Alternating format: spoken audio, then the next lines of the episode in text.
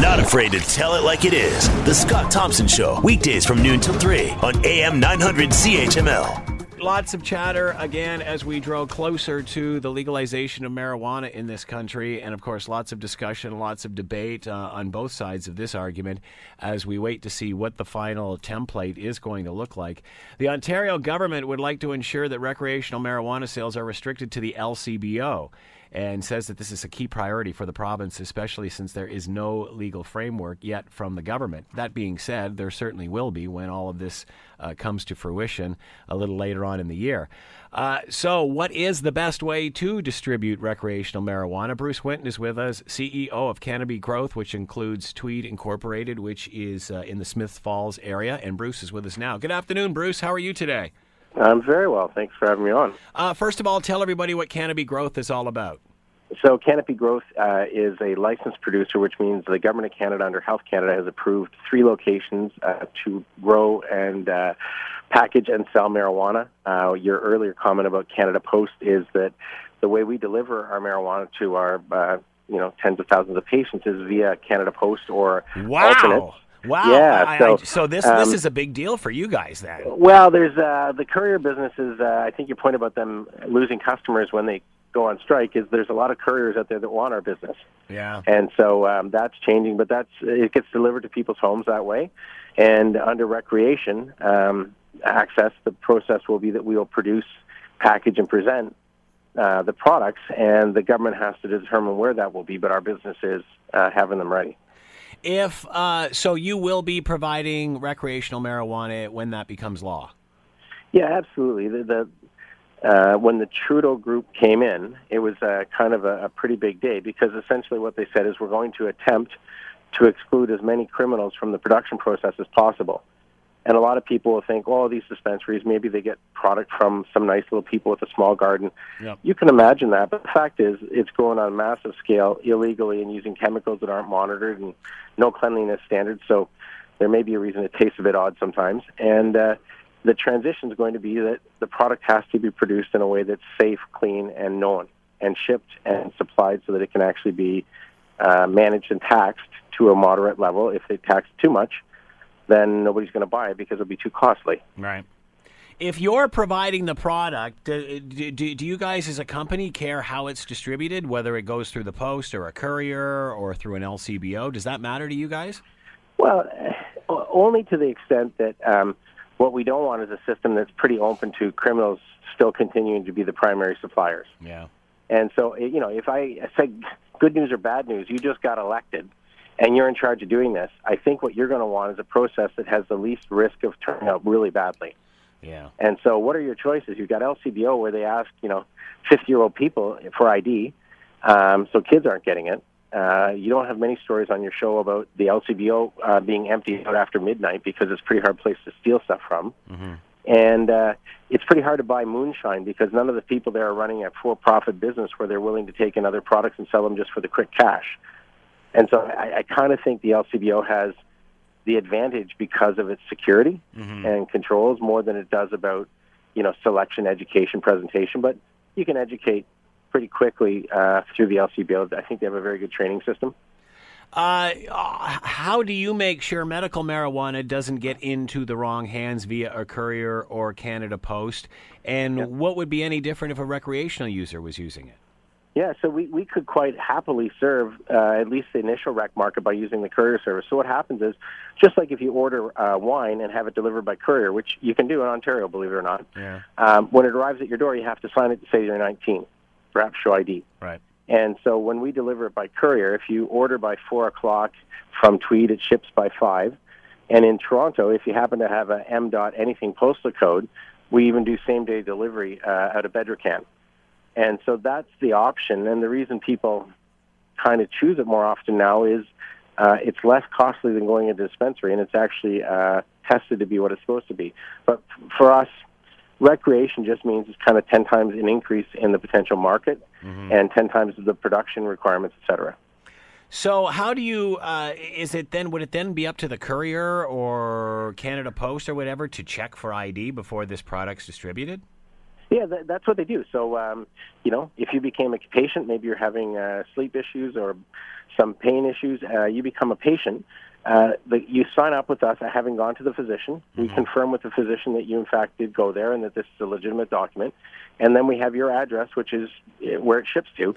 When the product arrives, uh, you sign as uh, someone uh, 19 age, years of age or older right. to receive the product. And that happens today uh, thousands of times uh, a day in this. Uh, so, so that works, Bruce. I'm guessing because there's a doctor involved, a prescription, and, and virtually a, a, paper trail. You know who the recipient is. Can that same sort of um, security, for lack of a better word, be used for a rec user? Yeah, it could because um, it would be the exact same methodology when they deliver courier wine. Yeah. So you you can order wine, and they make you sign to show that you're 19. When you place the order, you have to have. Uh, hang on a second. Let me interrupt there, Bruce. And I, and I don't mean to interrupt, but you know yeah. when you see uh, when you walk into an LCBO store, it's like you're walking into a customs agency, yeah. and and you hear every so often, please don't let your kids touch the booze and all this other sort of stuff.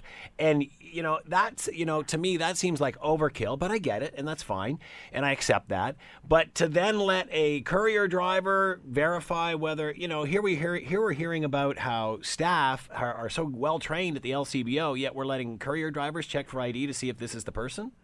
Well, they do that now for wine. They don't do it obviously for recreational. Well, even well, even wine or or medical marijuana. It just even for wine, that seems yeah. kind of bizarre.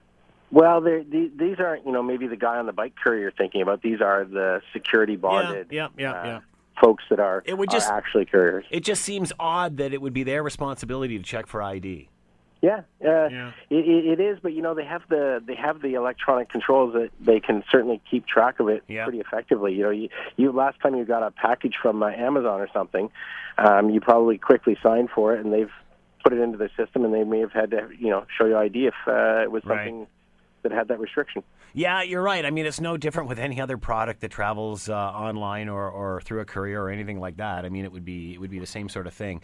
Uh, yeah. What about what are your thoughts on illegal uh, the illegal dispensaries that we see now popping up that seem to be in the gray area between the law? What do you think is going to? Do you find it odd? Let me ask you ask you the question this way: Do you find it odd that people think because we're between periods here that all of a sudden you can just you know open up a stand on your front yard and start selling the stuff? Well, I, I think uh, the most interesting part is that the marijuana actually officially comes from nowhere.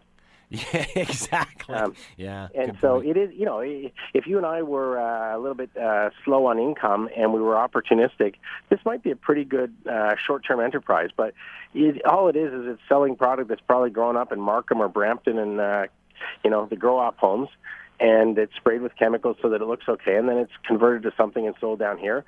It's not really a gray area, but um, from a quick entrepreneurial, it's okay. I think most of the ones you're seeing making a lot of noise that kind of upset the apple cart in Toronto are ones where they took the Vancouver people and the Vancouver model and sort of jammed it in Toronto's face, and that didn't go as well. Um, we had in Toronto for you know 10 plus years dispensaries, and they were truly uh, compassion club type places. So an AIDS patient who couldn't gain access to marijuana a decade ago was assisted by some place called the Compassion Club those places are very different than the spots now that you walk in and just buy marijuana hmm. uh, and you pay a premium for it because it's not really legal.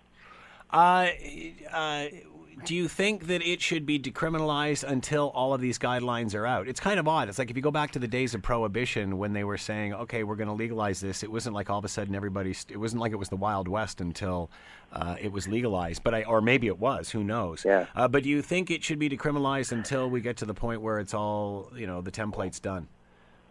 I think by the fact that there's been moderate enforcement, it's kind of being treated almost decriminalized. The the bigger risk, I think, for a lot of people who like it or don't like it, is uh, Colorado just opened everything up when they did it, and when you do that, uh, there are unreasonable people who go and buy big jugs of gummy bears, spray them with THC, put them back into little bags, and sell them. Yeah. And those look an awful lot like a kid's candy. And if there's if you just say everything's kind of up in the air until we come with the rules, I think it'll get really bad really quick and it seems a bit more responsible to say, no, guys, the rules haven't changed. Um, hold your horses. This is all going to be. There's a report in November coming from a committee to describe exactly how they should sell it, and the announcement of the legislation is going to be uh, before winter's out. So it doesn't seem like there's uh, undue ask to say just relax for a bit. Yeah, so you're really only looking a few months away anyway. Yeah, so you know, I have to have a change right away. It's probably because you want to make a quick buck, not because you actually have a other purpose. So, are you guys gearing up for this? How do you gear up for this? Well, you grow a lot of marijuana. So um, we have uh, over half a million square feet of production that's uh, getting into full swing. Uh, we partner with sort of reasonably notice, notable people like Snoop Dogg um, uh, on the Tweed side. And we have a lot of brand development so that you can actually start to think about going into the LCBO.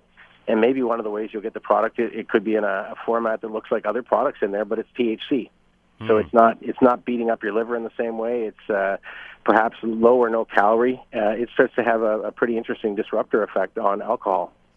Uh, so, any idea what this will look like if it does go into an LCBO? And it certainly, it, well, with your best guess, is that the way that's leaning? So, yeah, you know, bet me a dollar kind of thing. I think what's going to happen is um, it's going to go in the LCBO. They're going to pick uh, five uh, percent of the stores to do a trial. Uh, they'll educate the people who are working in those areas. They'll have a smallish area, maybe uh, 10 by 15, that has a separate door. You walk in there, and that's where the product is.